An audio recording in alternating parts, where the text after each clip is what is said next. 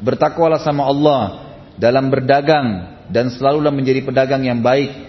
Penuhilah takaran dan timbangan. Dia berkata, jangan mengembungkan daging-daging. Ya, daging-daging, maksudnya seperti kalau kita biasa daging apa gelonggongan ya. ya.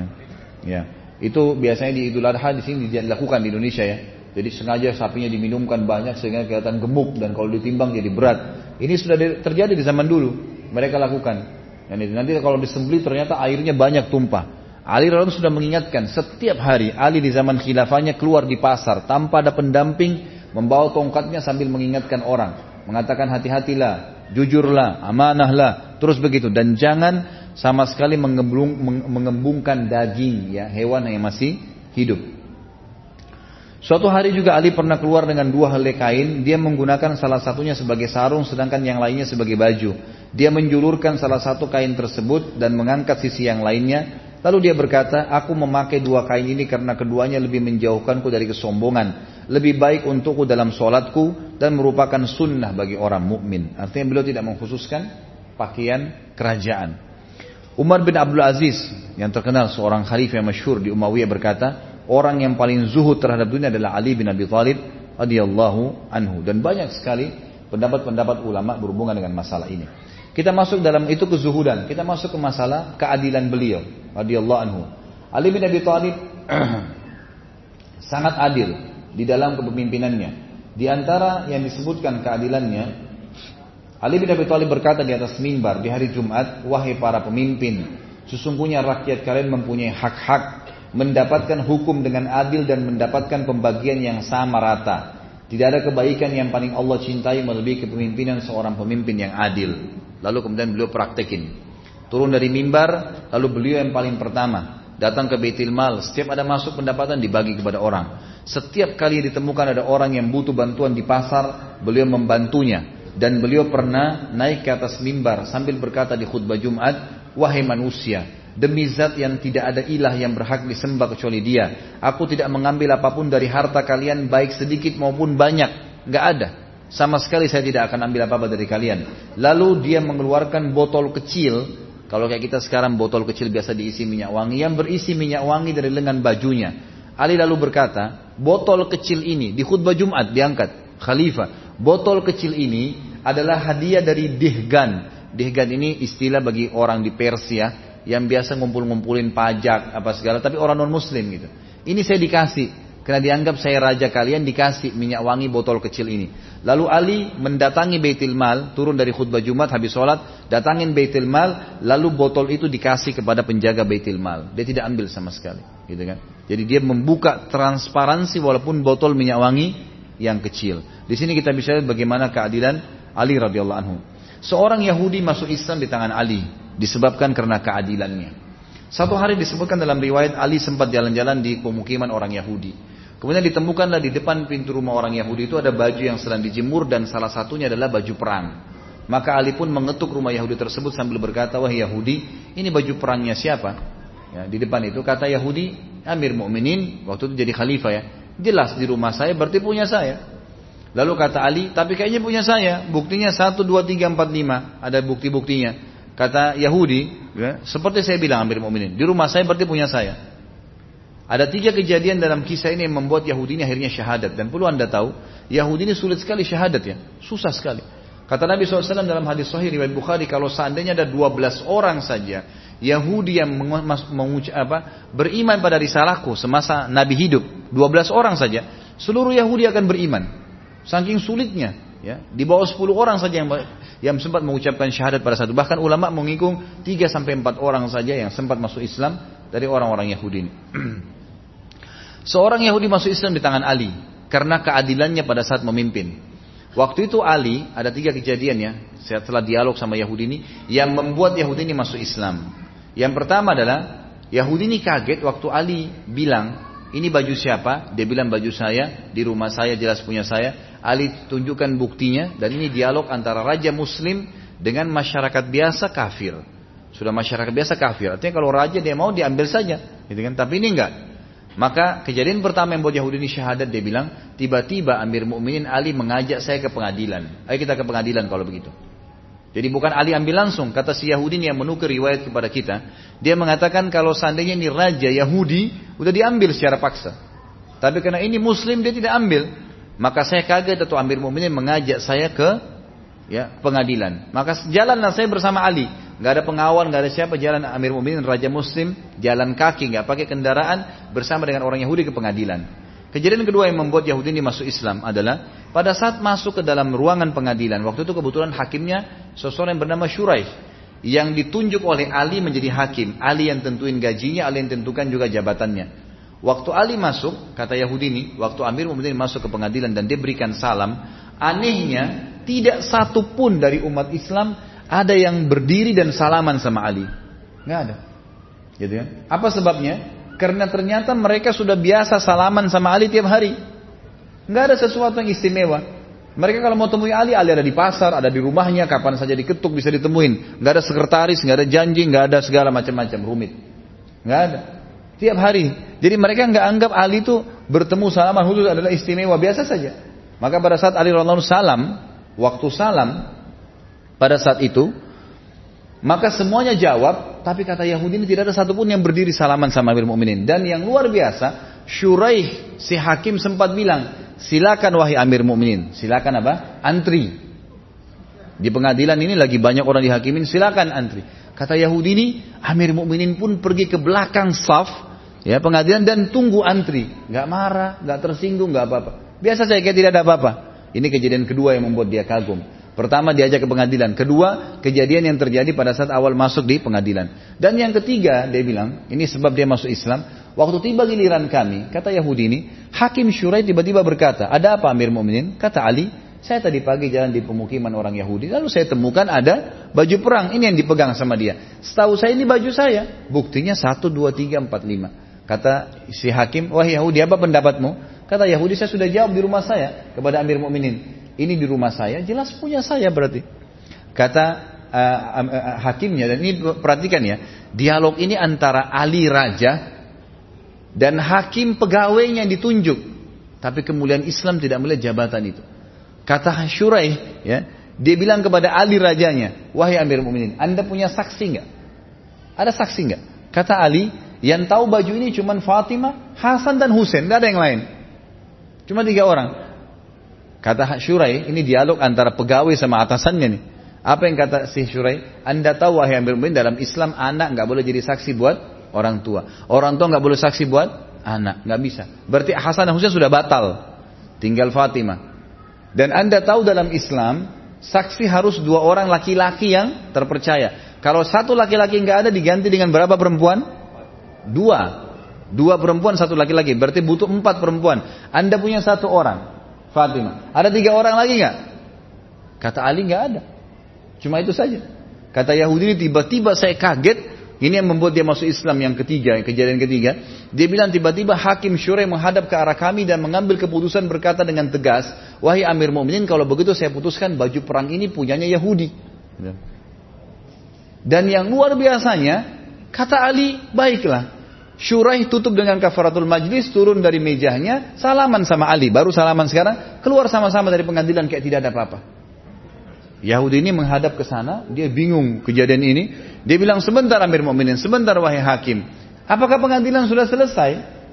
Ali yang jawab, sudah wahai Yahudi. Walaupun saya yakin itu baju perang saya. Tapi nggak ada saksi. Agama saya mengajarkan seperti itu. Lalu Syurai juga bilang, sudah seperti saya putuskan.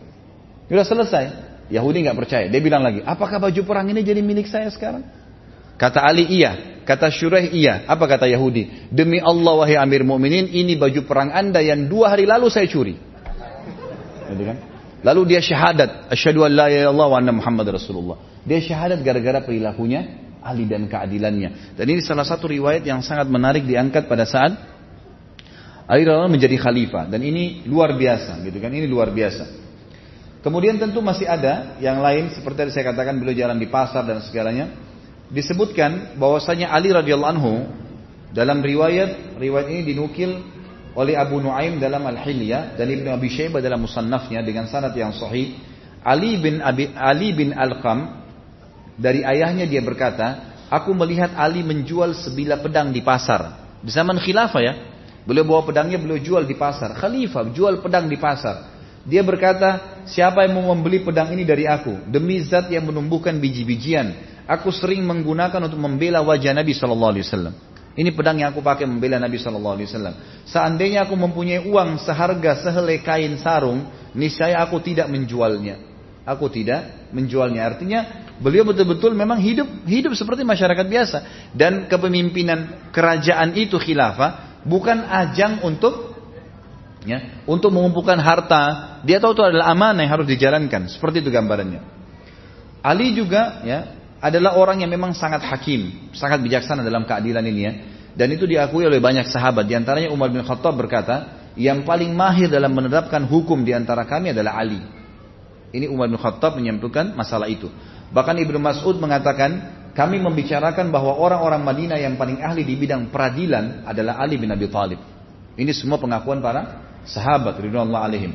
Dan Ali pernah berkata, Rasulullah SAW mengutusku ke negeri Yaman dan aku berkata aku adalah orang yang paling muda ya Rasulullah. Bagaimana aku bisa mendakwahi mereka? Lalu Nabi SAW mengatakan, kepada beliau, Inna Allah sayahdi qalbak wa yuthabbit wa yuthabbitu lisanak fa idza jalasa baina yadayka al-khasmani fala taqsi fala taqdiyani hatta tasma'a min al-akhar kama sami'ta min fa ahra an yatabayyana.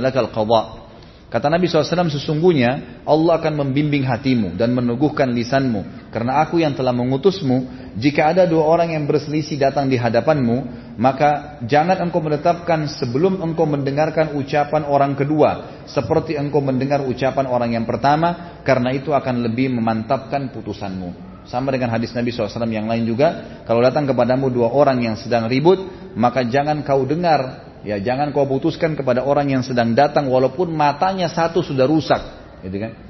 Sampai engkau melihat ya lawannya, rivalnya. Karena bisa saja rivalnya matanya dua-duanya rusak. Ya. Maka disuruh mengadukan seperti itu. Umar juga radhiyallahu berkata dari Abu Sa'id al-Khudri, beliau berkata atau beliau pernah bertanya kepada Ali tentang sesuatu, lalu Ali menjawab, maka Umar berkata, aku berlindung kepada Allah dari kehidupan di tengah suatu kaum yang tidak ada Abu Hasan di antara mereka. Maksudnya Ali radhiyallahu anhu. Dan banyak sekali riwayat-riwayat yang menyebutkan hal-hal yang seperti ini yang menyebutkan tentang masalah bagaimana keadilan beliau. Kemudian kedermawan, beliau sangat dermawan dan murah hati radhiyallahu anhu. Ya disebutkan di dalam sebuah e, riwayat yang sahih dan riwayat ini dinukil e, mohon maaf disebutkan dalam Ar-Riyadun An-Nadhirah ya, oleh At-Tabari dan ini juga dinukil riwayat dari e, para tabi'in dan dengan sanad yang sahih. Dikatakan Ali radhiyallahu anhu tidak wafat kecuali memiliki uang 100 ribu. Allah alam dirham atau dinar pada saat wafat tapi tapi Ali memiliki utang 70 ribu. Lalu ditanyakanlah kepada anaknya Hasan, kenapa kok bisa utangnya sebesar itu? Harta sudah ada, tapi kenapa kok bisa ya waktu beliau meninggal ya, kenapa kok bisa utangnya lebih mendekati hampir seluruh harta? Kata dinukil bahwasanya Ali radhiyallahu anhu semasa hidup sering kedatangan ipar-iparnya, kenalan-kenalannya dan juga kerabat-kerabatnya. Maka beliau tidak pernah membiarkan mereka pergi kecuali sudah diberikan sesuatu. Jadi diberikan harta kepada mereka. Gitu kan. Kemudian juga disebutkan Ali radhiyallahu anhu pernah keluar satu waktu, kemudian eh, maaf menuju ke rumahnya satu waktu, lalu Fatimah berkata, wahai Ali, kami tidak punya makanan lagi. Ya kecuali uang tiga dirham ini. Maka diberikanlah uang tersebut kepada Ali. Ali pun menuju ke pasar ingin membeli makanan. Di tengah pasar dia bertemu dengan satu orang fakir miskin yang berkata, setelah salam wahai ayahnya Hasan, saya ya sudah tiga hari nggak makan dengan anak istri saya. Bisakah engkau membantuku? Ali waktu itu pegang uang cuma tiga dirham, tidak ada lagi yang lain. Maka dengan keyakinan kepada Allah dia mengatakan tidak mungkin saya membantu orang susah ini. Kemudian Allah membuat saya dan keluarga saya mati kelaparan. Karena saya belum makan hari ini saja sementara orang ini sudah tiga hari nggak makan. Maka dia pun dengan keyakinan memberikan semua tiga dirham itu. Setelah itu dia pulang ke rumahnya kata Fatimah mana makanannya? Kata Ali ya tadi ada orang begini ceritanya. Maka saya berikan. Fatimah pun menangis mengatakan lalu kita makan apa Kata Ali, jangan kau khawatir ya Fatimah, Allah tidak akan membiarkan kita mati kelaparan karena membantu orang. Saya akan ke rumah ayahmu Rasulullah SAW, mungkin beliau punya makanan. Maka keluarlah Ali radhiyallahu anhu menuju ke rumah Nabi SAW dan ini saksi bahasan kita. Pada saat itu bertemulah Ali dengan seorang ansar yang membawa unta betina merah ya dengan tangannya setelah memberikan salam kepada Ali kemudian ngobrol-ngobrol lalu dia berkata wahai ayahnya Hasan saya punya unta yang bagus apa anda ingin beli Waktu itu kebetulan unta yang seperti ini, harganya di pasar standar cepat laku 40 dirham. Kata Ali baiklah, tapi saya nggak ada duit. Kata orang itu Anda boleh bayar kapan saja. Lalu kata Ali berapa engkau mau jual? Dia bilang saya jual 20 dirham. Udah bayarnya kapan saja ada uang, kemudian setengah harga pasar gitu kan. Lalu Ali pun mengambil. Baru saja jalan berapa langkah ingin ke rumah Nabi SAW, ada orang Ansar yang kedua datang, yang kenal orang Ansar pertama, lalu berkata kepada Ali setelah salam, wahai ayahnya Hasan, saya lihat kamu punya unta yang bagus, apa kau mau jual? Kata Ali, iya. Lalu orang itu berkata berapa? Kata Ali 40 dirham, harga standar pasar. Orang itu nggak nawar, nggak apa, langsung dikasih di tangannya. Kemudian Ali sempat mengejar pemilik unta yang pertama dikasih 20 dirham uang untanya, lalu 20 dirham dibawa pulang ke rumahnya. Jadi di sini kita lihat bagaimana Ali radhiyallahu sangat dermawan, ya, sangat dermawan yang luar biasa. Kemudian Ali radhiyallahu juga disebutkan di sini, ya, memiliki kata-kata emas yang sering dijadikan sebagai rujukan dan ini cukup banyak disebutkan, tapi saya akan sebutkan mungkin beberapanya ya. Di antaranya adalah beliau berkata dan diajikan rujukan oleh para sahabat, oleh para tabi'in, an-nasu thalatha fa'alimun rabbani wa muta'alimun ala sabilin najah wa hamajun ri'a'u atba'u kulla na'iq. Yamiluna ma'a kulli rihin. Lali diselimut itu. Tapi di sini penulis mengangkat mengatakan bahwasanya ini kedudukan Ali radhiyallahu anhu di mata Nabi sallallahu alaihi wasallam. Atau kelebihan Ali karena Ali ya berkorban. Ya berkorban untuk Nabi sallallahu alaihi wasallam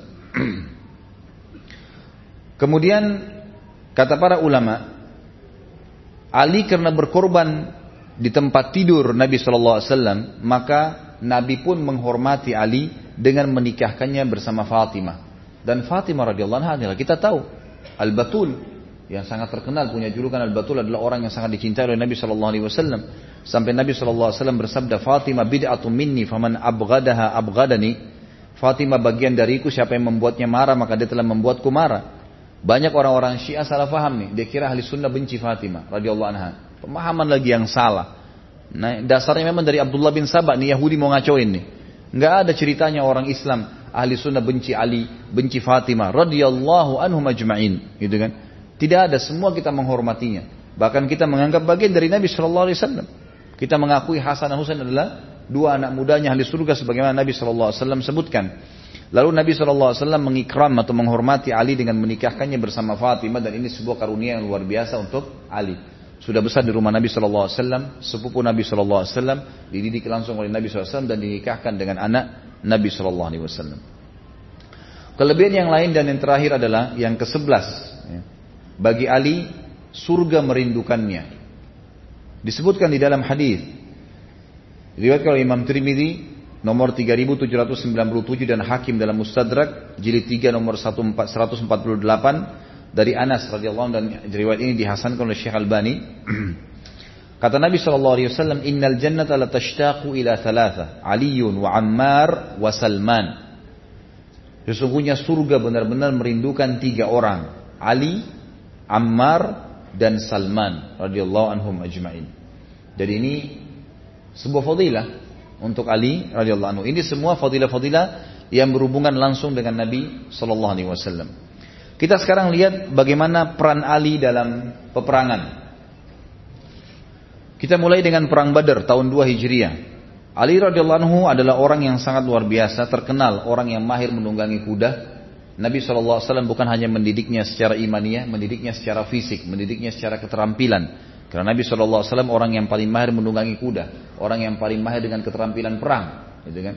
Kalau antum ikutin di materi sirah saya sampaikan bagaimana Nabi SAW luar biasa menguasai keterampilan perang itu.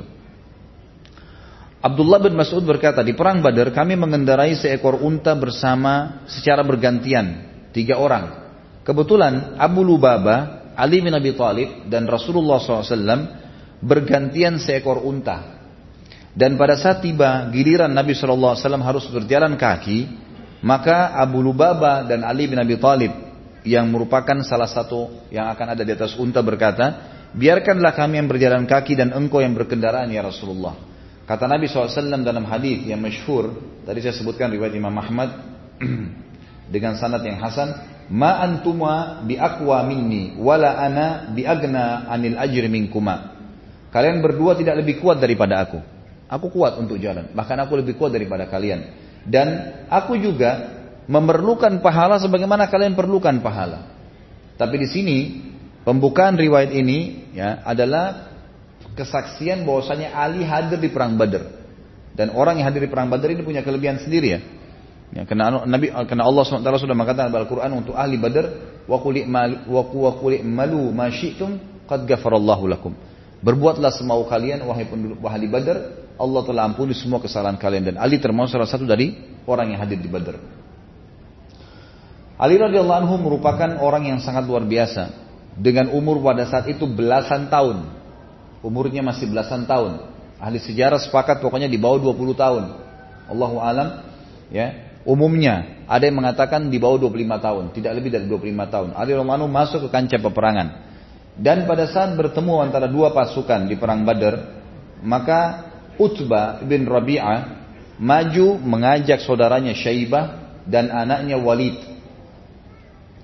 untuk berperang. Maka mereka pun bertiga berseru mengatakan siapa yang mau berduel dengan kami. Lalu keluarlah tiga orang dari Ansar Lalu mereka bertanya, orang-orang Quraisy ini bertanya, Utbah dan saudara serta anaknya, siapa kalian? Maka berkatalah mereka masing-masing namanya. Maka orang-orang Quraisy ini bilang, wahai Muhammad, kami tahu mereka ini orang-orang yang hebat, mungkin di kalangan kalian, tapi kami ingin dari anak suku kami sendiri. Maka Nabi SAW menunjukkan kepada kaum muslimin tentang pentingnya ya, pemimpin itu mendahulukan dirinya dan keluarganya agar menjadi contoh. Nabi SAW menyuruh berdiri pertama adalah Hamzah, pamannya. Suruh hadapin tuh orang-orang. Bukan orang-orang muhajirin umumnya. Kemudian berdiri wahai Ali, kata Nabi SAW. Ali disuruh berdiri. Dan yang ketiga berdirilah wahai Ubaidah. Ubaidah bin Harith. Harith ini paman Nabi, jadi ini sepupu Nabi sendiri. Berdirilah tiga orang tersebut, kemudian mereka masing-masing menghadapi satu sama yang lainnya. Hamzah menghadapi Utbah, dan Utbah berhasil dibunuh oleh Hamzah. Kemudian kata Ali dalam sebuah riwayat, aku menghadapi Syaibah dan aku berhasil mengalahkannya, sedangkan Ubaidah menghadapi Walid. Semuanya ya berhasil dibunuh. Hamzah berhasil membunuh lawannya, Ali berhasil membunuh lawannya, tapi Ubaidah dan Al-Walid mereka saling pukul satu sama yang lain sehingga akhirnya dua-duanya jatuh. Kemudian terbunuhlah akhirnya Al-Walid di tangan di tangan Hamzah radhiyallahu anhu Ringkas cerita adalah Ali bin Abi Thalib termasuk orang yang keluar berduel pada saat itu, keluar berduel. Dan orang yang ditampilkan dalam duel, dalam duel, kalau di kancah peperangan, itu pasti orang yang akan membawa nama harumnya pasukan. Kapan duel itu? Misalnya ada seribu pasukan lawan seribu pasukan. Kalau dua orang maju, yang maju ini membawa nama baiknya yang seribu. Kapan dia berhasil menang, mengangkat semangat yang seribu ini, gitu kan? Maka yang duel bukan orang sembarang. Nabi SAW selain memilih sahabat, kerabatnya sendiri dari sahabatnya, juga memang memilih berarti orang-orang terpilih. Ini orang-orang yang luar biasa. Ya. Dan kita akan lihat nanti bagaimana memang keterampilan Ali radhiyallahu anhu dalam peperangan. Di antaranya juga adalah perang Khandak. Di perang Khandak ini, Khandak itu dibuat parit yang sangat besar oleh Nabi SAW dikenal dengan surah dikenal juga dengan perang Ahzab. Surah Ahzab menceritakan masalah itu. Ada satu orang saya tidak cerita perang azabnya, tapi waktu itu parit sangat dalam, 7 meter ke dalam, 15 meter ke sana, itu kan lebarnya, sehingga tidak bisa dilompati oleh musuh. Ada satu orang Quraisy namanya Amr bin Abi Wud. Amr bin Abi Wud ini umurnya sudah 80 tahun. Tapi orangnya kuat, kekar. Dia satrianya orang Mekah. Gak ada yang berani kalau sudah masuk di medan perang, pasukan Quraisy Musuh-musuh Quraisy kalau lihat ada Amr bin Abdibut ini tidak ada yang berani datang. Pasti semuanya mundur, nggak berani melawan itu. Karena orangnya luar biasa, kuat sekali secara fisik, gitu kan. Walaupun umurnya sudah 80 tahun. Dan subhanallah semua kuda-kuda Quraisy berusaha loncatin tadi parit tidak ada yang berhasil. Kudanya Amr bin Abdibut berhasil. 80 tahun umurnya, dia tunggangi kuda, dia bisa loncatin parit 15 meter. Itu bukan main-main itu. Berhasil loncat ke sana, Kemudian dia tantang kaum muslimin. Dia bilang, kalau kalian jantan, jangan serang saya, jangan keroyokin. Tapi saya ajak duel. Siapa yang berani keluar? Melihat kejadian tersebut, waktu itu umurnya 80 tahun. Ali di bawah 25 tahun. Gitu kan. Ali berdiri mengatakan, saya Rasulullah hadapin dia. Kata Nabi SAW, jangan Ali, sebentar. Ternyata orang ini tidak diam, dia tantang lagi. Mana janji kalian katanya kalau meninggal mati masuk surga. Ini saya sudah tantang. Siapa yang berani duel dengan saya? Mendengar tantangan tersebut Ali berdiri lagi. Ya Rasulullah izinkan saya melawan orang ini. Kata Nabi SAW. Dia, tenang hai Ali. Tenang dulu. Jangan dulu. Amr berucap lagi tiga kali. Ternyata kalian penakut. Seorang laki-laki dia sebutkan syair-syairnya. Seorang laki-laki telah loncat dan kemudian menunjukkan keber keberaniannya. Ternyata satu melawan sekian banyak tidak ada yang berani. Ali langsung berdiri mengatakan, Ya Rasulullah, izinkan saya melawan orang ini. Kata Nabi SAW, dia Amr. Ini Amr bin Abi Wud terkenal, sangat kuat. Khawatir kamu kalahkan. Kata Ali, walaupun Amr ya Rasulullah, saya akan lawan. Baiklah. Kata Nabi SAW, baiklah kalau begitu. Lalu Nabi SAW memberikan kepadanya imamah dan Nabi SAW mendoakannya. Pada saat Ali pun menuju ke sana, Langsung Ali karena semua pakai baju perang ya, tertutup dengan besi. Jadi tidak terlalu kelihatan wajahnya. Dan Amr ini umur 80 tahun, ini anak 20 tahun. Tidak dikenal sama Amr. Kata Amr, siapa kamu? Hai ponakanku. Dilihat masih muda. Langsung dia bilang, saya Ali. Kata dia, Ali bin Abdul Manaf. Jadi ada satu orang namanya Ali bin Abdul Manaf. Abdul Manaf ini kakek Nabi. Artinya dia pikir orang tua juga. Kata Ali, bukan. Ali bin Abi Talib. Abu Talib saja dibandingkan dengan ini ya masih lebih tua orang ini daripada Abu Talib kalau Abu Talibnya hidup maka kata orang tersebut ada orang yang lebih kuat daripada kamu kenapa kamu yang maju suruh orang-orang yang tua yang kuat yang sudah pengalaman gitu kan kata Ali wahai Amr saya pernah dengar saya pernah dengar kamu berkata kalaupun saya diajak beberapa pilihan dan pilihan itu menantangku tiga pilihan dan itu menantangku, aku akan menjawabnya. Bukankah kau pernah berkata, Hiu Amr? Kata, kata Amr, iya. Kata Ali, kalau begitu saya mengajak kamu ke tiga perkara. Kata Amr, apa itu? Kata dia, saya mengajak kamu bersyahadat. Mengatakan, La ilaha illallah wahdahu la syarikal. Tidak ada Tuhan yang berhak disembah kecuali Allah. Dan Muhammad Rasulullah. Kata Amr, kalau itu saya tidak mau. Saya sudah jauh-jauh datang kancam peperangan untuk memerangi Muhammad justru karena saya tidak mau mengucapkan kalimat itu. Baiklah kata Ali. Kalau yang kedua, saya menawarkan kamu untuk kamu balik ke negerimu, ke Mekah. Gitu. Ya. Jika Muhammad benar, kau tidak jadi perangin dan memang dia benar, sebenarnya namamu sendiri baik. Orang Quraisy sama-sama. Kalau dia salah, dia pendusta, kan itu yang sedang kamu ucapkan. Kamu mendustakan dia. Ada tidak ada untungnya kau perangin dia. Kata Amr, ini juga tidak mungkin. Wanita-wanita Quraisy tidak ada yang ucapin, apalagi saya laki-laki. Kata Ali, kalau begitu saya tawarkan yang ketiga. Kata Amr, apa itu? Berduel. Perang, kita berdua. Lalu Amr tertawa sambil berkata, penunggang kuda Quraisy yang tersohor dan sudah berpengalaman dengan umur lebih dari 80 tahun, ya, ditantang oleh anak kecil yang baru lahir kemarin, Aku tidak pernah mengira bahwa seseorang dari bangsa Arab akan menakut-nakutiku dengan perkara yang ketiga ini. Lalu pada saat itu pun Amr berkata, pulanglah wahai keponakanku, jangan lawan saya gitu. Kata Ali, tapi saya tidak mau pulang dan saya akan membunuhmu. Mendengar kata-kata saya akan membunuhmu, maka dalam kisah ini atau riwayat ini disebutkan Amr pun turun dari kudahnya kemudian menyerang Ali. Ali waktu itu lagi tidak naik kuda, gitu kan, berada di bawah. Maka Amr turun kemudian menyerang Ali dengan sekuat tenaganya. Ya, dari jarak jauh mengangkat pedangnya lalu menghantamkan ke atas kepala Ali. Tiba-tiba dengan kekuatan penuh. Dan Ali sempat menangkisnya dengan tameng. Saking kerasnya pukulan tersebut sampai membuat tameng Ali pecah. Gitu kan. Tameng dari besi pecah. Dan kemudian kepala Ali sempat terluka. Tetapi Ali radhiyallahu anhu memang sudah dilatih oleh Nabi Shallallahu alaihi wasallam dengan keterampilan perang yang luar biasa. Maka dia pun tidak menunggu kesempatan, tidak menunggu, tidak tidak tidak menyanyiakan kesempatan pada saat pedang si Amr ini masih melengket di perisainya dan melukai kepalanya, dia pun segera menebas leher Amr dan akhirnya menumpahkan darah dan Amr rubuh jatuh pada saat itu. Pada saat Amr pun terbunuh, maka seluruh muslimin bertakbir. Ada beberapa athar yang menyebutkan kepada kita bahwasanya Ali radhiyallahu anhu sempat menarik pedang dari bawah Karena waktu Ali ditangkis, dipukul kepalanya, Ali sempat terduduk. Maka Ali pun menarik pedang dari bawah di depan dia, dari mohon maaf kemaluan si Amr sampai ditarik ke atas gitu. Sehingga terbelah, gitu kan, tertarik sampai ke wajahnya. Ada riwayat lain juga menyebutkan, tapi riwayat yang diangkat di sini adalah dia menebas lehernya, gitu kan.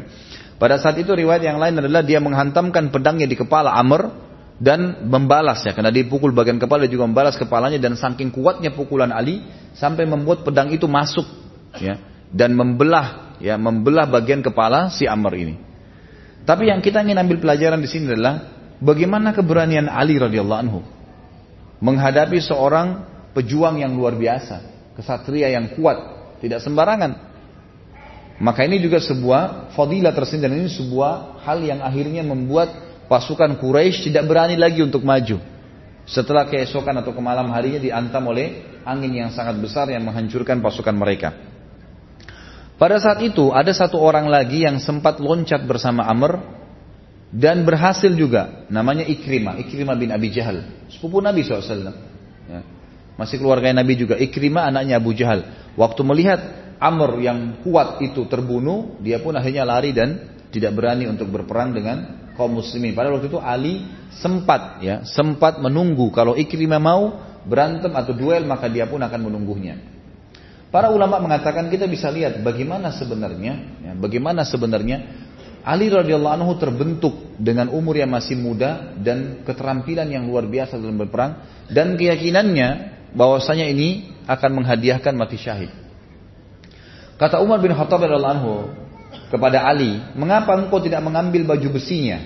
Padahal di kalangan orang-orang Arab tidak ada baju besi perang yang lebih baik daripada yang dia miliki. Baju perangnya paling bagus nih, gitu kan.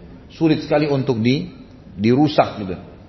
Maka dia menjawab Ali mengatakan, aku menebasnya dan dia menghadapkan auratnya kepadaku. Dan ini riwayat yang menjelaskan dia sempat menghantam bagian kemaluannya, gitu kan. Maka auratnya pun kelihatan. Maka aku tidak mau mengambilnya karena aku malu melihat kemaluannya, gitu kan. Lalu orang-orang musyrik membayar jasadnya Amr kepada Nabi SAW dengan 10 ribu dirham. Kemudian Nabi SAW berkata, dan ini riwayat semua saya ringkaskan disebutkan oleh Ibnu Kathir dalam Al-Bidayah wa Nihaya. Kata Nabi SAW, idfa'u ilaihim jifata, jifana, jifata, fa innahu khabithu al-jifah wa khabithu diyah. Kembalikan saja jasadnya kepada orang-orang musyrik itu dan kembalikan juga bayarannya karena dia adalah seburuk-buruk jasad dan seburuk-buruk dia. Dia itu denda yang dibayar kalau orang meninggal dunia. Itu sekelumit cerita, cerita Ali ke, perannya di perang Khaybar. Mam di perang Khandak. Sekarang kita masuk ke perang Khaybar. Di perang Khaybar juga Ali radhiyallahu punya kesan, ya, punya peran yang luar biasa. Di antara hadis-hadis yang sudah masyhur gitu kan, yang sahih Hadis-hadis ini diriwayatkan oleh Imam Bukhari di nomor 4210, Imam Muslim 2406. Nabi SAW setelah mengepung Khaybar selama 43 hari, lalu kemudian beliau ya berkata, besok saya akan memberikan bendera kepada seseorang yang mencintai Allah dan Rasulnya, dan Allah dan Rasulnya juga mencintainya. Kemudian kata Umar bin Khattab, saya tidak pernah menginginkan pemerintahan kecuali malam itu. Karena memang ada predikat mencintai Allah dan Rasulnya dan Allah dan Rasulnya mencintai dia. Maka semalam suntuk tidak ada satupun sahabat yang tidur karena menginginkan kedudukan tersebut. Keesokan paginya Nabi SAW berkata di mana Ali bin Abi Thalib yang pada saat itu kebetulan dia sedang sakit mata. Maka kata Sahal dia sedang sakit mata ya Rasulullah.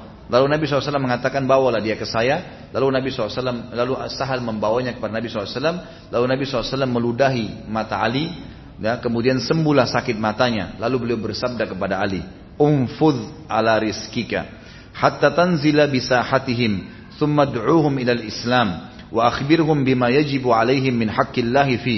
Fa wallahi la in yahdiyaka Allah bi la, an yahdiyaka Allah bika rajulan wahidan khairun laka min an yakuna laka humurun ni'am." Majulah ke depan ya, benteng mereka dengan tenang Jangan tunjukkan kepanikan. Kemudian pada saat engkau tiba di depan benteng mereka, tawarkanlah kepada mereka untuk masuk Islam. Katakan kepada mereka apa yang akan menjadi kewajiban mereka dan merupakan hak mereka di dalam Islam. Demi Allah, Allah memberi bila Allah memberikan petunjuk satu orang karena kamu penyebabnya, itu lebih baik daripada engkau mendapatkan unta yang merah. Saksi bahasan kita di sini adalah bagaimana ya, Nabi SAW memberikan bendera khusus kepada Ali radhiyallahu anhu. Dalam riwayat lain Abu Sa'id al-Khudri menyebutkan, riwayat ini riwayat Imam Ahmad nomor hadis 16 dan dengan sanad yang hasan, Rasulullah SAW memegang panji di malam hari itu dan beliau menggoyangkannya, maksudnya mengintak, lalu menancapkan tongkatnya ke tanah. Beliau bersabda, siapa yang akan mengambil panji ini dan memberikan haknya, maka majulah seorang sahabat mengatakan, aku ya Rasulullah. Lalu kata Nabi SAW, mundurlah. Kemudian orang lain pun maju mengatakan, aku ya Rasulullah. Kata Nabi SAW, mundurlah. Kemudian Nabi SAW mengatakan, demi zat yang telah memuliakan wajah Muhammad, aku akan menyerahkannya kepada seorang laki-laki yang tidak akan pernah lari. Jadi ternyata ada satu ciri khasnya Ali radhiyallahu anhu ini. Beliau itu sangat yakin dengan kebenaran Allah dan Rasulnya dan kalau maju di medan perang, memang yang beliau cari mati syahid, beliau tidak mau mundur, tidak mau mundur walaupun tinggal satu orang. Tinggal beliau sendiri beliau tidak mau mundur. Makanya Nabi SAW waktu bilang, Demi zat yang telah memuliakan wajah Muhammad, aku akan menyerahkan kepada seorang laki-laki yang tidak akan pernah lari, bagaimanapun keadaannya. Kalau tinggal tangannya saja yang bisa bergerak, tetap dia pakai untuk untuk berperang, gitu kan? Kalau seluruh anggota tubuhnya patah pun, tetap dia pakai untuk berperang. Maka dia mengatakan, wahai Ali, majulah dan terimalah panji ini. Lalu Ali pun bergerak maju sampai Allah membuka Khaybar dan Ali datang membawa kurma-kurma serta daging-daging cincangnya. Riwayat ini menjelaskan juga kepada kita tentang fadilah Ali, hampir sama dengan tadi, bagaimana Ali radhiyallahu anhu diberikan bendera tersebut. Ada sedikit kisah yang menarik di perang Khaybar ini. Ada orang Yahudi yang sempat keluar. Dua orang. Yang bernama Marhab dan yang bernama Harith. Dua orang ini, ya, dua orang ini, mohon maaf, yang satu bernama Marhab dan yang satu bernama uh, Amir. Dua orang ini disebutkan dalam riwayat tingginya lima hasta. Kurang lebih kalau lima hasta itu lima meter kali. Nah. Tingginya orang Yahudi ini lima meter. Dua orang prajurit pilihannya Yahudi. Keluar dalam hadis ini dikatakan dan ini bisa lihat diriwayatkan Imam Muslim nomor 1897 dari Salama bin Aqwa radhiyallahu tentang perang Khaybar.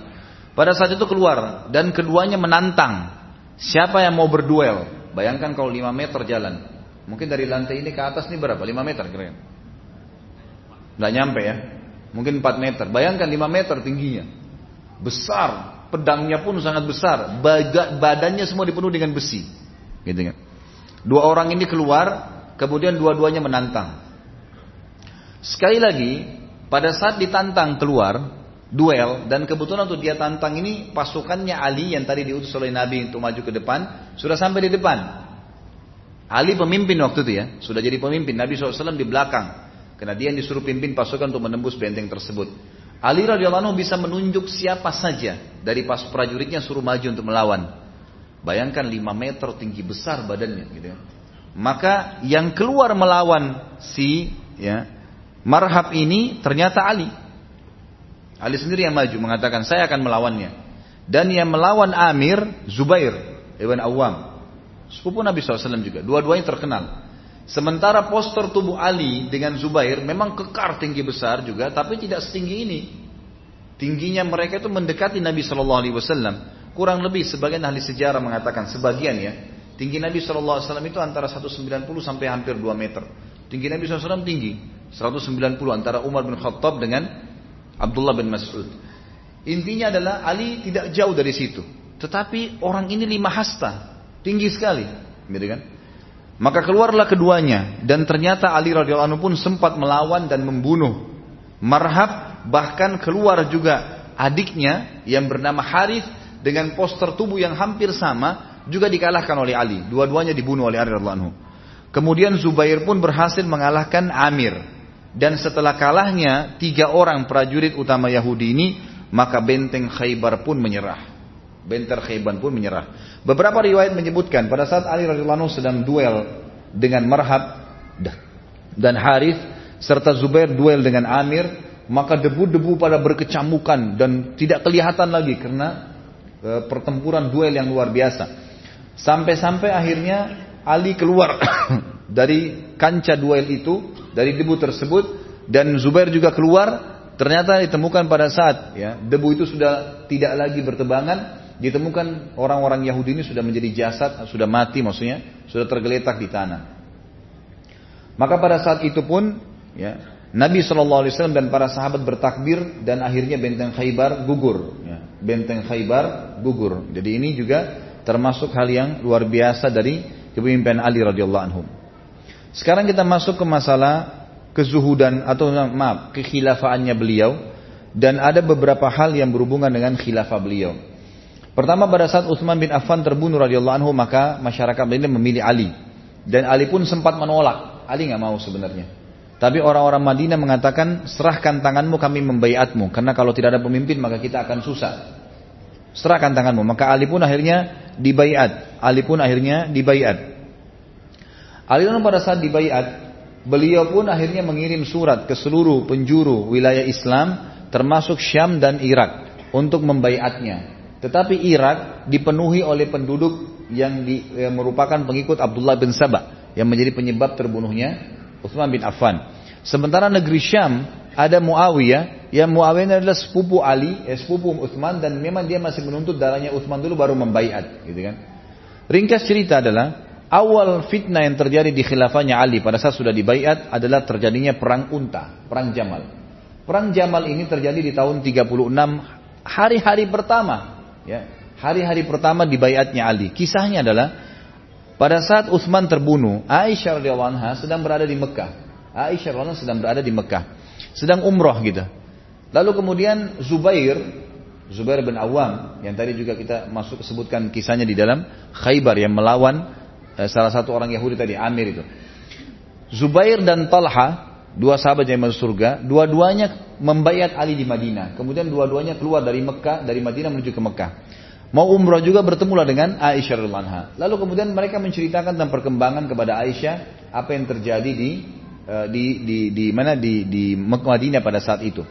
Maka mereka pun sepakat tiga-tiga untuk memilih membaiat Ali. Ini riwayat yang sahih.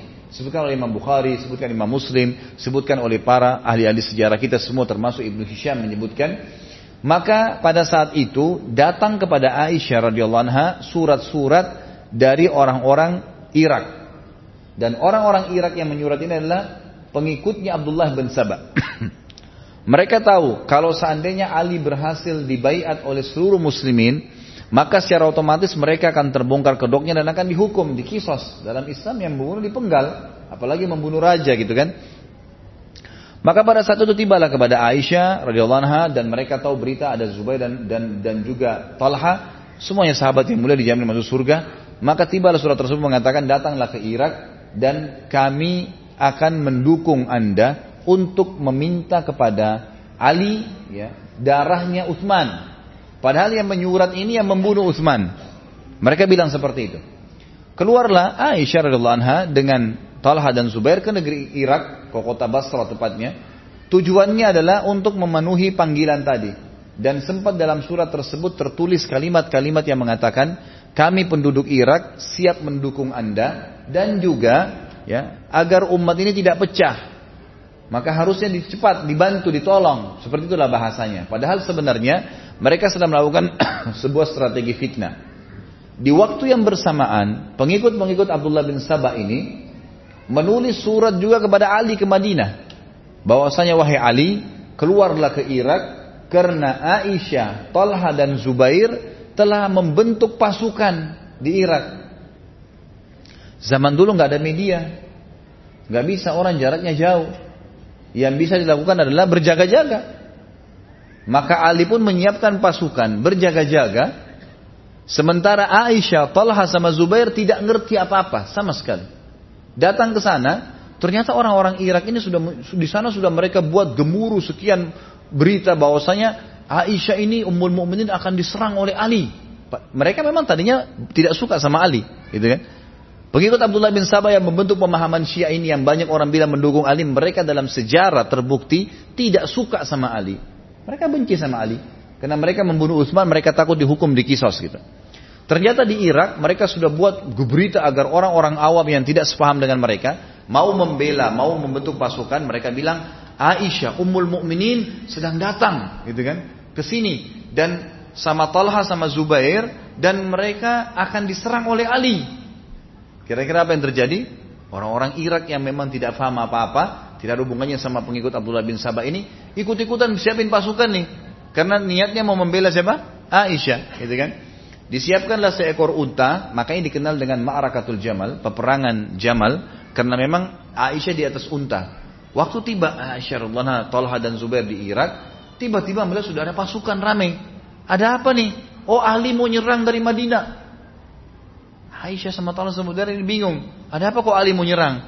Apa sebabnya? Apa kesalahan kalian? Ya mau menyerang kalian. Wahai Aisyah, Talha Zubair, karena kalian dianggap tidak mau membaiat. Kata Aisyah sama Talha dan Zubair, siapa yang bilang tidak mau dibayat? Jelas-jelas saya mau dibayat. Kami membayat Ali kok. Pokoknya ringkasnya berjaga-jaga. Aisyah dinaikkan ke unta tersebut, Talha dan Zubair juga diberdirikan di atas kuda. Baiklah. Kita tidak buat apa-apa kok, tidak nyerang Madinah. Tunggu di sini gitu. Sebelum itu, ada sebuah wilayah namanya Hauhab. Hauhab ini sebuah wilayah antara Mekah ke Irak. Ya. Pernah Nabi SAW bersabda dalam hadis sahih kepada istri-istri yang lagi duduk. Kata Nabi SAW, nanti akan ada seseorang di antara kalian yang akan masuk ke wilayah Hauhab. Hauhab ini dan dia akan dikerumuni oleh anjing yang bergonggong di kiri kanannya. Maka itu adalah fitnah buat dia. Fitnah buat dia. Aisyah radhiyallahu waktu sempat istirahat di wilayah Hauhab ini, sempat malam hari di sekitar kemahnya dikemuni oleh anjing yang menggonggong. Kata Aisyah radhiyallahu ini wilayah apa? Kata mereka Hauhab. Kalau begitu, saya yang telah masuk sabda Nabi Wasallam, saya ingin balik ke Madinah. Kata Salah sama Zubair, anda kan tidak mau buat apa-apa. Kita bukan mau berperang, ini bukan fitnah. Malah kita mau redam fitnah. Terus saja mereka berdua meredamkan Aisyah sampai akhirnya Aisyah pergi ke sana. Ringkas cerita, naiklah ke atas unta. Waktu Ali dengan pasukannya tiba di Irak, melihat di sana sudah ada pasukan dan Aisyah di atas unta, Talha sama Zubair di atas kuda, Berarti benar nih informasi dari surat. Kalau mereka mau berperang melawan Ali, padahal ini fitnah, direkayasa keadaan. Dan ini kita harus ambil pelajaran dari kisah seperti ini. Bahwasanya ada orang-orang di tengah umat Islam yang mau memerangi kaum muslimin. Dan di Indonesia ini semoga Allah berikan hidayah banyak tuh. Namanya nama-nama Islam tapi bencinya sama Islam luar biasa. Begitu diingatkan jangan sakiti orang Islam. Ini Indonesia Pak. Maksudnya apa Indonesia? Gak ada hubungannya sama Islam. Padahal yang bicara namanya Muhammad, namanya Ahmad, namanya Abdullah, namanya kakeknya siapa? Ajib ini, luar biasa gitu. Benci dengan Islam. Terjadi di tengah-tengah umat Islam seperti inilah. Waktu itu Aisyah karena sempat memimpin dan berkata, saya ingin berbicara dengan Ali. Maka bertemulah antara Ali dengan sahabat-sahabat ini. Ternyata nggak ada apa-apa. Terbongkar waktu itu kedoknya. Ternyata bukan nih. Untung tidak langsung saling serang. Maka Aisyah, Ali, Talha, Zubair sepakat tidak ada peperangan kalau gitu. Kami keluar dari Mekah, kami tidak tahu apa-apa. Ali pun mengatakan, saya keluar karena saya dapat surat ini. Ini suratnya ini. Katanya kalian bersiap-siap untuk memerangi saya. Kata mereka tidak pernah. Mana pernah kami mau perangi anda? Kami akui anda, gitu kan? Baik, selesai sepakat. Malam waktu itu sudah malam kita sepakat bubar nih. Gak usah ada peperangan, bubar. Orang-orang ini sudah tahu tidak jadi fitnah. Maka keesokan paginya disebutkan dalam semua riwayat tadi saya katakan ahli-ahli sejarah di sunnah termasuk cukup dalam riwayat Bukhari disebutkan. Maka mereka pun menyerang pasukan Ali sekelompok mereka dan sekelompok lagi menyerang pasukannya Aisyah. Waktu mereka bangun tidur mereka mengira satu sama lain saling fitnah karena mereka sambil teriak gitu kan sambil kesannya memang dari arah pasukannya Ali dan ini dua pasukan besar mereka istirahat gitu kan maka sudah malam, besok mau bubar nih. Subhanallah, subuh-subuh, ya saling terjadi keributan tadi kan kita tahu. Kalau saya lagi jalan misalnya dengan 10 orang anak-anak atau misalnya orang-orang anak-anak muda, kemudian ada 10 orang lagi sana jalan, satu orang saja mencaci maki di sana. Ini ribut berantem. Saya bisa berhentikan berantemnya? Nggak, 10 orang, nggak bisa saya berhentiin. Kalau sudah mulai berempar-lemparan batu pasti berantem tuh, udah susah. Kan? Mau diberhentiin bagaimana? Bagaimana kalau pasukan? Ya. Dan pada pada saat, pada saat itu disebutkan dalam buku-buku sejarah, pasukan Ali keluar dari Madinah jumlahnya 10 ribu orang. Bukan jumlah yang kecil. Pasukan yang terbentuk yang mengelilingi Aisyah 6 ribu orang. Pasukan yang besar, bukan pasukan yang kecil. Bukan 10-20 orang yang bisa diredam. Terjadilah pertempuran pada saat itu. Waktu dari pertempuran, sempat Ali radhiyallahu anhu meredam. Meredam. Ali tidak pernah memukul satupun dari kaum muslimin. Muhammad bin Hanafiyah, anak Ali yang memegang panji peperangan itu mengatakan, saya bingung. Di sana takbir, di sini takbir. Yang mana ini? Yang mana yang benar? Malam hari di sana mengaji, di sini mengaji. Karena perperangan terjadi tiga hari. Maaf, terjadi dari pagi sampai malam. Malam harinya mereka di sana mengaji, di sini mengaji. Yang mana benar nih? Gitu. Kata Muhammad bin Hanafiyah, semenjak kejadian perang unta ini, saya tidak pernah lagi mau angkat pedang saya. Saya patahkan kalau berhadapan dengan muslim. Tidak mau lagi. Karena banyaknya korban pada saat itu. Dan subhanallah, pasukan-pasukan pengikut Abdullah bin Sabah ini, mereka memang kan yang memang memang mengatur peperangan itu. Jadi di kancah peperangan itu mereka bermain. Jadi mereka sudah atur. Nanti ada yang lempar sengaja lihat kalau ada misalnya ada sahabat seperti nanti terbunuhnya Zubair, ya. Talha ini terbunuh karena kasus dibunuh oleh mereka. Mereka lihat ternyata di kancah peperangan Talha sama Zubair nggak mau memukul pasukannya Ali. Nggak satu pun karena ini orang Madinah mereka kenal. Mereka pun orang Madinah nggak ada yang berani mukul Talha sama Zubair. Maka Talha sama Zubair dibunuh oleh mereka. Dibunuh oleh mereka, gitu kan? Kemudian mereka berusaha juga menyerang, menyerang Ali. Tujuannya mau membunuh Ali. Perhatikan ya, yang mau membunuh Ali pengikutnya Abdullah bin Sabah, pendiri Syiah nih. Itu mau membunuh Ali. Jadi kalau sekarang mereka mengatakan mereka bela Ali ini bentrok sekali dengan sejarah, nggak ketemu, gitu kan? Seperti itu gambarannya. Sampai akhirnya korban sudah banyak, Talha dan Zubair pun terbunuh radhiyallahu anhum ajmain. Maka Ali pun mengambil keputusan dengan suara yang keras, keputusan mutlak, tidak ada penyerangan lagi, berhenti semua. Waktu berhenti peperangan tersebut, maka Ali radhiyallahu anhu sempat mendatangi jenazahnya Talha dan berkata, coba seandainya saya sudah meninggal dari 20 tahun lalu wahai Talha. Ini sesuatu kejadian yang luar biasa gitu kan. Tetapi ulama mengatakan Talha ini mati karena anak panah yang dilempar oleh pengikut Abdullah bin Sabain. Jadi orang-orang yang membuat fitnah, maka dihitung dia mati syahid dan kena hadis Nabi SAW tadi yang sudah kita sebutkan waktu mas naik di gua bukit eh, Jabal Nur yang ada gua Hira yang sempat goncang dan ada Talha di situ. Zubair pun begitu. Dan Nabi SAW pernah bersabda kepada Ali, wahai Ali, nanti akan datang, ya, nanti akan datang eh, kejadian antara kau dengan Aisyah. Maka kata Ali radhiyallahu anhu dalam hadis sahih ini, ya Rasulullah, kalau begitu saya binasa. Ada apa saya ribut dengan istri anda gitu? Ada masalah apa? Kata Nabi Shallallahu Alaihi Wasallam, Intinya kalau terjadi, kata Nabi, Nabi tidak jelaskan. Kalau terjadi, maka kembalikanlah dia ke rumahnya di Madinah. Itu saja sabda Nabi SAW. Nah waktu itu Ali mengetahui lalu Ali Nabi Ali anhu membawa, membawa pulang Aisyah ke rumahnya dan semua ahli sunnah sepakat mengatakan semua sahabat mulai semenjak itu berhenti satu sama yang lain untuk saling mendengar berita dari selain mereka. Itu yang pertama. Jadi selain sahabat mereka tidak terima beritanya. Kemudian yang kedua, mereka juga ya saling menyesal kejadian yang terjadi tersebut dan menganggap ini fitnah yang terjadi di tengah-tengah kaum muslimin. Itu yang terjadi. Baik, itulah perang unta dan pada saat perang unta ini selesai, gitu kan? Ternyata pengikut Abdullah bin Sabah tadi mereka keluar dari kancah peperangan dan mereka membuat fitnah yang sama yang tadi saya bilang di Siffin. Mereka nyurat lagi ke Muawiyah di Syam karena ada dua kubu kan. Penduduk Madinah itu dukungannya Aisyah dari Talha dan Zubair yang dianggap bisa ditarik. Kemudian ada Muawiyah. Mereka nyurat ke Muawiyah bahwasanya Ali keluar dengan pasukannya dari Madinah dan sudah memerangi Aisyah dan Talha dan Zubair. Talha dan Zubair mati di kancah peperangan, dikalahkan. Sebentar lagi Ali akan menuju ke negeri Syam. Persiapkan dirimu.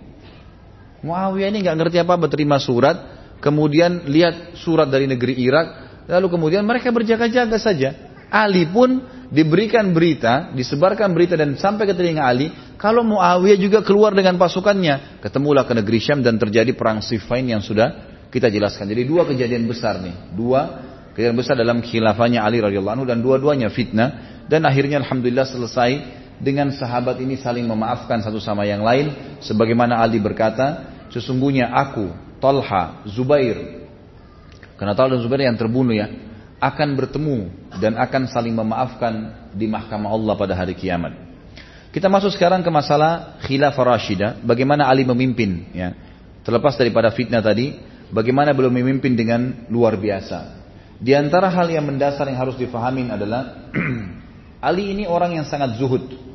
Zuhud dalam arti kata dia mendahulukan akhirat dari dunia. Di antara riwayatnya adalah beliau selalu setiap malam sholat malam, tidak pernah ketinggalan tahajud pada saat orang sedang tidur. Dia selalu berada di mihrabnya, dan dia sering kali meneteskan air mata yang tidak berhenti dan sering kali keluar dari mulutnya kalimat yang didengar oleh orang-orang di sekitar rumahnya ya dunia ya dunia ilayya ta'arratti am ilayya tashawwaqti hayhata hayhata gurri gairi qad abantuki tallaqtuki thalathan la raj'ata fiha fa umruki qasir aishuki hakir wa khataruki kabir ahin min killati zad wa bu'di safar wa wahsyatit tariq. Kata Ali di malam hari setelah sholat tahajud, hampir setiap malam dia ulangin kalimat ini. Wahai dunia, wahai dunia, engkau telah menggodaku dan engkau telah rindu kepada, engkau telah menggodaku, engkau sedang menggodaku atau engkau rindu kepadaku? Tanda tanya ya. Lalu dia mengatakan, menjauhlah, menjauhlah dan goda orang lain. Aku telah mentalakmu, menceraikanmu tiga kali dan tidak ada peluang untuk kembali lagi.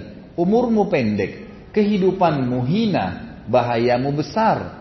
Aku khawatir terhadap minimnya bekal, jauhnya perjalanan dan jalan yang mengerikan. Ulama menukil ini tentang zuhudnya Ali radhiyallahu anhu. Artinya memang beliau setelah menjadi khalifah pun seluruh dunia dia milikin sebenarnya pada saat itu, tapi beliau tidak mau sama sekali dengan dunia ini. Disebutkan dalam riwayat lain, Beliau pernah kedatangan seorang penjaga Baitul Mal di zaman khilafah beliau, kemudian memberitakan wahai Amir Mu'minin, Baitul Mal sudah penuh dengan harta, baik harta rampasan perang maupun harta pendapatan negara.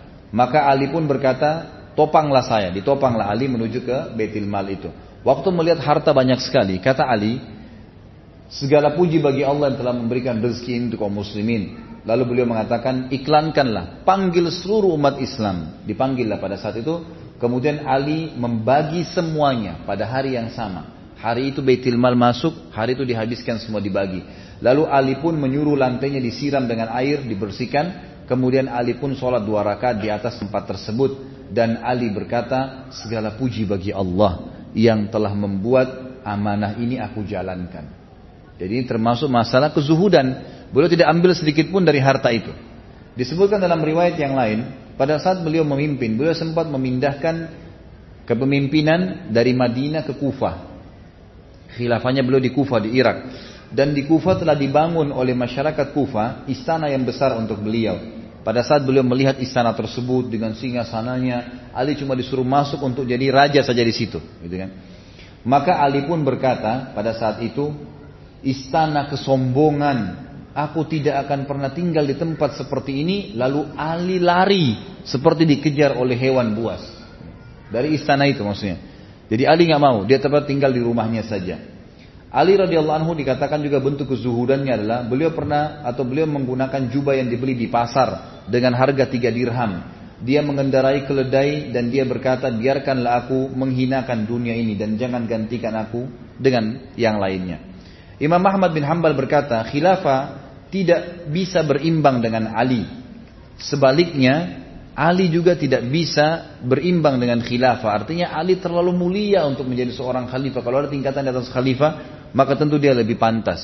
Sofyanus Thawri rahimahullah berkata, Ali tidak membangun sebuah bata, tidak pula kayu di atas sebuah bata, sekalipun biji-bijiannya didatangkan dari Madinah dalam sebuah kantong. Artinya Ali tidak pernah bangun rumah, Selain rumah yang dia miliki dari tanah liat, tidak pernah dari kayu ataupun dari batu, tidak pernah. Dan beliau tidak pernah minta pesan secara khusus, bolong datangkan dari Madinah biji-bijian ini, kurma ini, saya pengen makan, tidak pernah. Apa yang ada itu dimakan sama dia. Juga disebutkan yang lain, Ali berkeliling di pasar-pasar sambil membawa tongkat. Dan dia selalu berkata kepada orang-orang yang dilewatin, bertakwalah sama Allah dalam berdagang dan selalulah menjadi pedagang yang baik penuhilah takaran dan timbangan. Dia berkata, jangan mengembungkan daging-daging, ya, daging-daging. Maksudnya seperti kalau kita biasa daging apa gelonggongan ya, ya, ya. Itu biasanya di Idul Adha di sini dilakukan di Indonesia ya. Jadi sengaja sapinya diminumkan banyak sehingga kelihatan gemuk dan kalau ditimbang jadi berat. Ini sudah terjadi di zaman dulu. Mereka lakukan. Yani nanti kalau disembeli ternyata airnya banyak tumpah. Ali lalu sudah mengingatkan setiap hari Ali di zaman khilafahnya keluar di pasar tanpa ada pendamping membawa tongkatnya sambil mengingatkan orang. Mengatakan hati-hatilah, jujurlah, amanahlah, terus begitu. Dan jangan sama sekali mengembung, mengembungkan daging ya hewan yang masih hidup. Suatu hari juga Ali pernah keluar dengan dua helai kain, dia menggunakan salah satunya sebagai sarung sedangkan yang lainnya sebagai baju. Dia menjulurkan salah satu kain tersebut dan mengangkat sisi yang lainnya. Lalu dia berkata, aku memakai dua kain ini karena keduanya lebih menjauhkanku dari kesombongan. Lebih baik untukku dalam sholatku dan merupakan sunnah bagi orang mukmin. Artinya beliau tidak mengkhususkan pakaian kerajaan. Umar bin Abdul Aziz yang terkenal seorang khalifah yang masyhur di Umayyah berkata, orang yang paling zuhud terhadap dunia adalah Ali bin Abi Thalib radhiyallahu anhu dan banyak sekali pendapat-pendapat ulama berhubungan dengan masalah ini. Kita masuk dalam itu kezuhudan, kita masuk ke masalah keadilan beliau radhiyallahu anhu. Ali bin Abi Thalib sangat adil di dalam kepemimpinannya. Di antara yang disebutkan keadilannya, Ali bin Abi Thalib berkata di atas mimbar di hari Jumat, "Wahai para pemimpin, sesungguhnya rakyat kalian mempunyai hak-hak mendapatkan hukum dengan adil dan mendapatkan pembagian yang sama rata. Tidak ada kebaikan yang paling Allah cintai melebihi kepemimpinan seorang pemimpin yang adil. Lalu kemudian beliau praktekin. Turun dari mimbar, lalu beliau yang paling pertama datang ke Baitul Mal. Setiap ada masuk pendapatan dibagi kepada orang. Setiap kali ditemukan ada orang yang butuh bantuan di pasar, beliau membantunya. Dan beliau pernah naik ke atas mimbar sambil berkata di khutbah Jumat, wahai manusia, Demi zat yang tidak ada ilah yang berhak disembah kecuali dia. Aku tidak mengambil apa pun dari harta kalian baik sedikit maupun banyak. Gak ada. Sama sekali saya tidak akan ambil apa-apa dari kalian. Lalu dia mengeluarkan botol kecil. Kalau kayak kita sekarang botol kecil biasa diisi minyak wangi. Yang berisi minyak wangi dari lengan bajunya. Ali lalu berkata, botol kecil ini di khutbah Jumat diangkat. Khalifah, botol kecil ini adalah hadiah dari Dihgan. Dihgan ini istilah bagi orang di Persia yang biasa ngumpul-ngumpulin pajak apa segala tapi orang non muslim gitu. Ini saya dikasih karena dianggap saya raja kalian dikasih minyak wangi botol kecil ini. Lalu Ali mendatangi Baitul Mal, turun dari khutbah Jumat habis sholat, datangin Baitul Mal, lalu botol itu dikasih kepada penjaga Baitul Mal. Dia tidak ambil sama sekali, gitu kan? Jadi dia membuka transparansi walaupun botol minyak wangi yang kecil. Di sini kita bisa lihat bagaimana keadilan Ali radhiyallahu anhu. Seorang Yahudi masuk Islam di tangan Ali disebabkan karena keadilannya. Satu hari disebutkan dalam riwayat Ali sempat jalan-jalan di pemukiman orang Yahudi. Kemudian ditemukanlah di depan pintu rumah orang Yahudi itu ada baju yang sedang dijemur dan salah satunya adalah baju perang. Maka Ali pun mengetuk rumah Yahudi tersebut sambil berkata, wah Yahudi, ini baju perangnya siapa? Ya, di depan itu kata Yahudi, Amir Mukminin waktu itu jadi khalifah ya. Jelas di rumah saya berarti punya saya. Lalu kata Ali, tapi kayaknya punya saya. Buktinya satu, dua, tiga, empat, lima. Ada bukti-buktinya. Kata Yahudi, ya, seperti saya bilang Amir Mu'minin, di rumah saya berarti punya saya. Ada tiga kejadian dalam kisah ini yang membuat Yahudi ini akhirnya syahadat. Dan perlu anda tahu, Yahudi ini sulit sekali syahadat ya. Susah sekali. Kata Nabi SAW dalam hadis sahih riwayat Bukhari, kalau seandainya ada 12 orang saja Yahudi yang mengucap apa, beriman pada risalahku semasa Nabi hidup, 12 orang saja, seluruh Yahudi akan beriman. Saking sulitnya. Ya, di bawah 10 orang saja yang yang sempat mengucapkan syahadat pada satu. Bahkan ulama mengikung 3 sampai 4 orang saja yang sempat masuk Islam dari orang-orang Yahudi ini. Seorang Yahudi masuk Islam di tangan Ali karena keadilannya pada saat memimpin. Waktu itu Ali ada tiga kejadian ya setelah dialog sama Yahudi ini yang membuat Yahudi ini masuk Islam. Yang pertama adalah Yahudi ini kaget waktu Ali bilang ini baju siapa? Dia bilang baju saya di rumah saya jelas punya saya. Ali tunjukkan buktinya dan ini dialog antara raja muslim dengan masyarakat biasa kafir. Sudah masyarakat biasa kafir. Artinya kalau raja dia mau diambil saja, gitu kan? Tapi ini enggak. Maka kejadian pertama yang buat Yahudi ini syahadat dia bilang, tiba-tiba Amir Mukminin Ali mengajak saya ke pengadilan. Ayo kita ke pengadilan kalau begitu. Jadi bukan Ali ambil langsung, kata si Yahudi yang menukar riwayat kepada kita. Dia mengatakan kalau seandainya ini raja Yahudi, udah diambil secara paksa. Tapi karena ini Muslim dia tidak ambil. Maka saya kaget atau Amir Mu'minin mengajak saya ke ya pengadilan. Maka jalanlah saya bersama Ali. Gak ada pengawal, gak ada siapa jalan Amir Mu'minin Raja Muslim jalan kaki, gak pakai kendaraan bersama dengan orang Yahudi ke pengadilan. Kejadian kedua yang membuat Yahudi ini masuk Islam adalah pada saat masuk ke dalam ruangan pengadilan. Waktu itu kebetulan hakimnya seseorang yang bernama Shuraih yang ditunjuk oleh Ali menjadi hakim. Ali yang tentuin gajinya, Ali yang tentukan juga jabatannya. Waktu Ali masuk, kata Yahudi ini, waktu Amir Mu'minin masuk ke pengadilan dan dia berikan salam, anehnya tidak satu pun dari umat Islam ada yang berdiri dan salaman sama Ali. Nggak ada. Gitu kan? Apa sebabnya? Karena ternyata mereka sudah biasa salaman sama Ali tiap hari. Nggak ada sesuatu yang istimewa. Mereka kalau mau temui Ali, Ali ada di pasar, ada di rumahnya, kapan saja diketuk bisa ditemuin. Nggak ada sekretaris, nggak ada janji, nggak ada segala macam-macam rumit. Nggak ada. Tiap hari. Jadi mereka nggak anggap Ali itu bertemu salaman khusus adalah istimewa biasa saja. Maka pada saat Ali radhiallahu salam, waktu salam pada saat itu maka semuanya jawab, tapi kata Yahudi ini tidak ada satupun yang berdiri salaman sama Amir Mukminin. Dan yang luar biasa, Shuraih si hakim sempat bilang, silakan wahai Amir Mukminin, silakan apa? Antri. Di pengadilan ini lagi banyak orang dihakimin, silakan antri. Kata Yahudi ini, Amir Mukminin pun pergi ke belakang saf, ya pengadilan dan tunggu antri. Gak marah, gak tersinggung, gak apa-apa. Biasa saja kayak tidak ada apa-apa. Ini kejadian kedua yang membuat dia kagum. Pertama diajak ke pengadilan. Kedua, kejadian yang terjadi pada saat awal masuk di pengadilan. Dan yang ketiga, dia bilang, ini sebab dia masuk Islam. Waktu tiba giliran kami, kata Yahudi ini, Hakim Syurai tiba-tiba berkata, ada apa Amir Mu'minin? Kata Ali, saya tadi pagi jalan di pemukiman orang Yahudi, lalu saya temukan ada baju perang, ini yang dipegang sama dia. Setahu saya ini baju saya, buktinya satu, dua, tiga, empat, lima. Kata si hakim, wah Yahudi apa pendapatmu? Kata Yahudi saya sudah jawab di rumah saya kepada Amir Mu'minin ini di rumah saya, jelas punya saya berarti. Kata uh, uh, hakimnya, dan ini perhatikan ya, dialog ini antara Ali Raja dan hakim pegawainya yang ditunjuk. Tapi kemuliaan Islam tidak melihat jabatan itu. Kata Syuraih, ya, dia bilang kepada Ali rajanya, wahai Amir Mu'minin, anda punya saksi nggak? Ada saksi nggak? Kata Ali, yang tahu baju ini cuma Fatimah, Hasan dan Husain, tidak ada yang lain. Cuma tiga orang. Kata Syurai, ini dialog antara pegawai sama atasannya nih. Apa yang kata si Syurai? Anda tahu wahai yang bermain dalam Islam anak nggak boleh jadi saksi buat orang tua. Orang tua nggak boleh saksi buat anak, nggak bisa. Berarti Hasan dan Husain sudah batal. Tinggal Fatimah.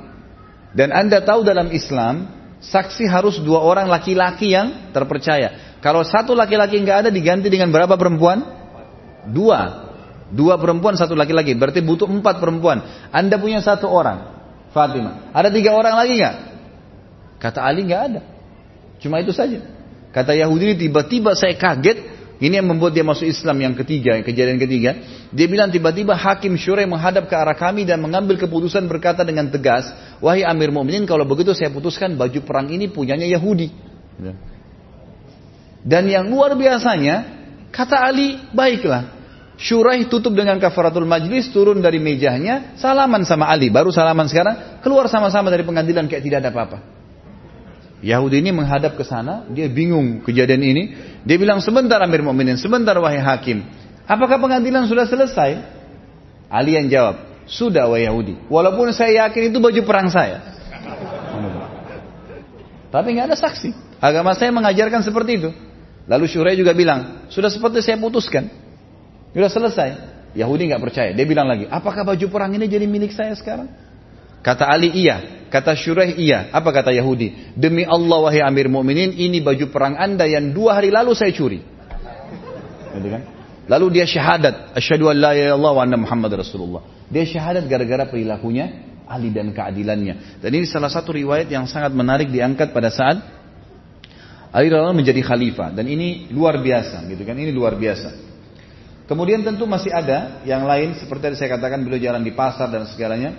Disebutkan bahwasanya Ali radhiyallahu anhu dalam riwayat riwayat ini dinukil oleh Abu Nuaim dalam Al-Hilyah dan Ibnu Abi Syaibah dalam musannafnya dengan sanad yang sahih. Ali bin Abi, Ali bin dari ayahnya dia berkata, "Aku melihat Ali menjual sebilah pedang di pasar." Di zaman khilafah ya.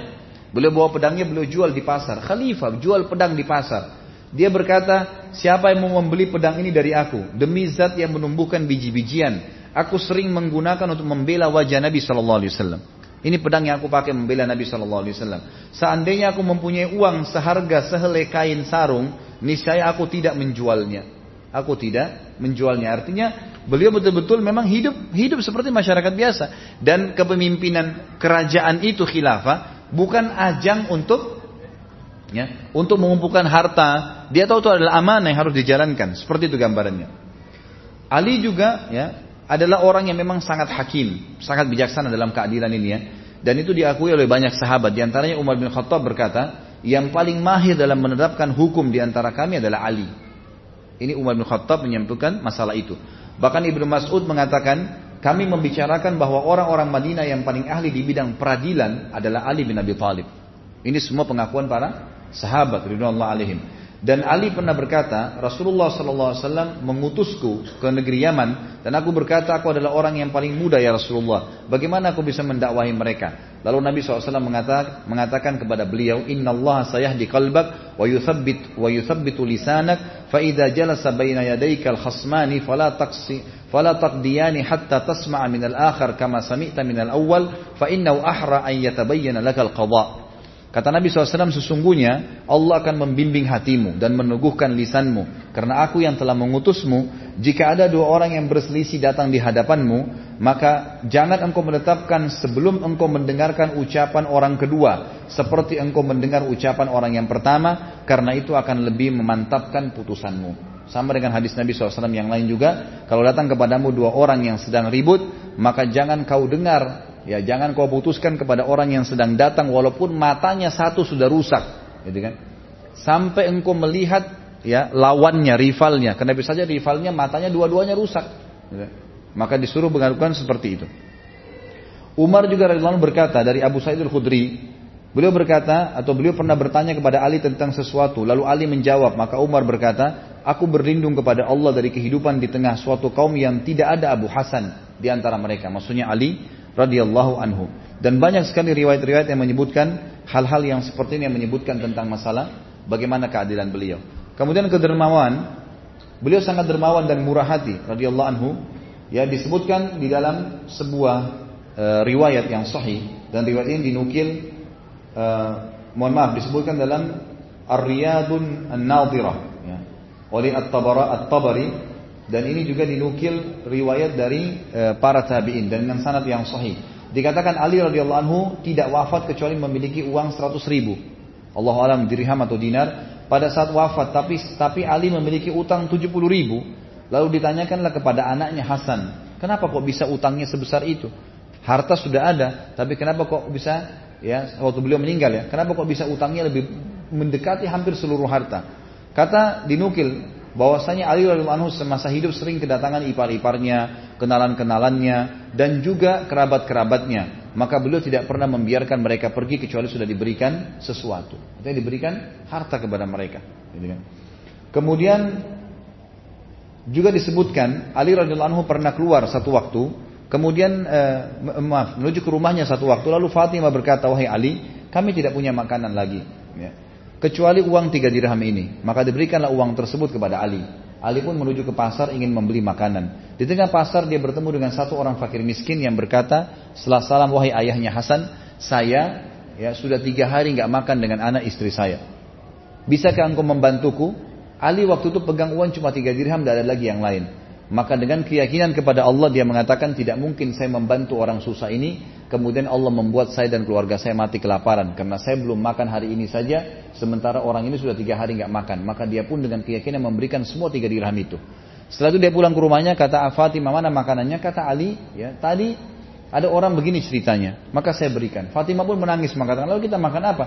Kata Ali, jangan kau khawatir ya Fatimah, Allah tidak akan membiarkan kita mati kelaparan karena membantu orang.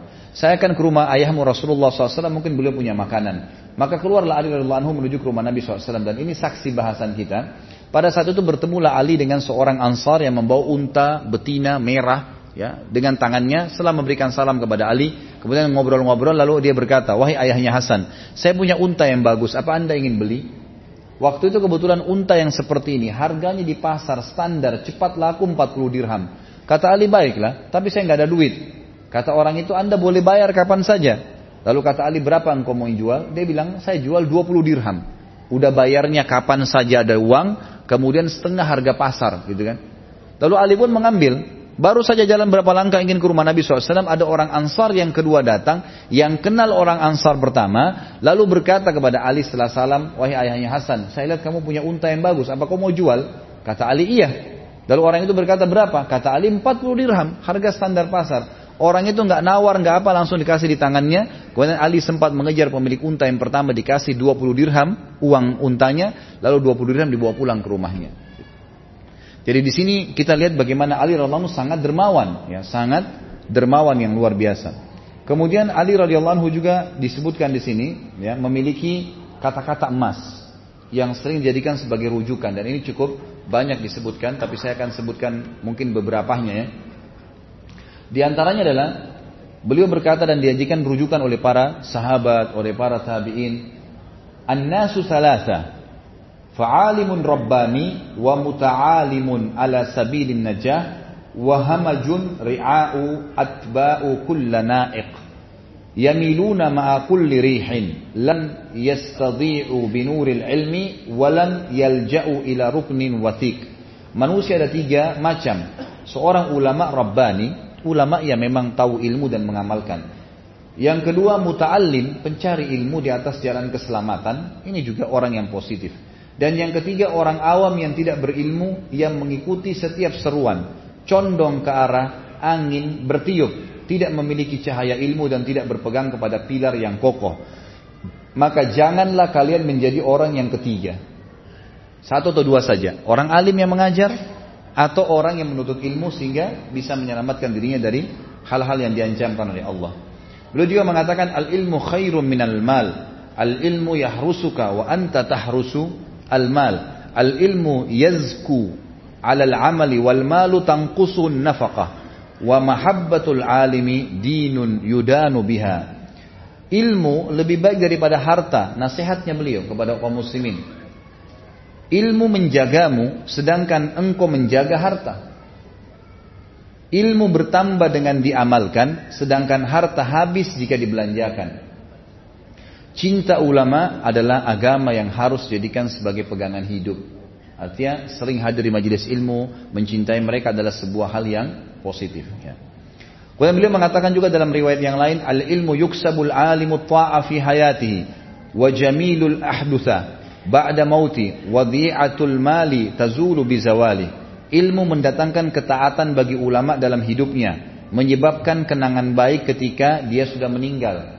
Kalau kita menjadi seorang alim nih, maka kalau kita hidup akan membuat orang menghormati kita. Kalau kita meninggal, maka akan mengharumkan nama. Sementara harta, manfaat harta akan hilang seiring dengan habisnya harta kalau tidak digunakan di jalan Allah Subhanahu wa taala. Tentu di sini cukup banyak yang disampaikan oleh beliau. Di antaranya hal yang menarik adalah Mata khuzzanul amwali wa hum ahya' wal ulama'u baquna ma baqiyal dahr. A'yanuhum mafqudatun wa amsalun fil qulubi mawjuda. Para penjaga atau pencari harta telah mati sekalipun mereka hidup. Ya.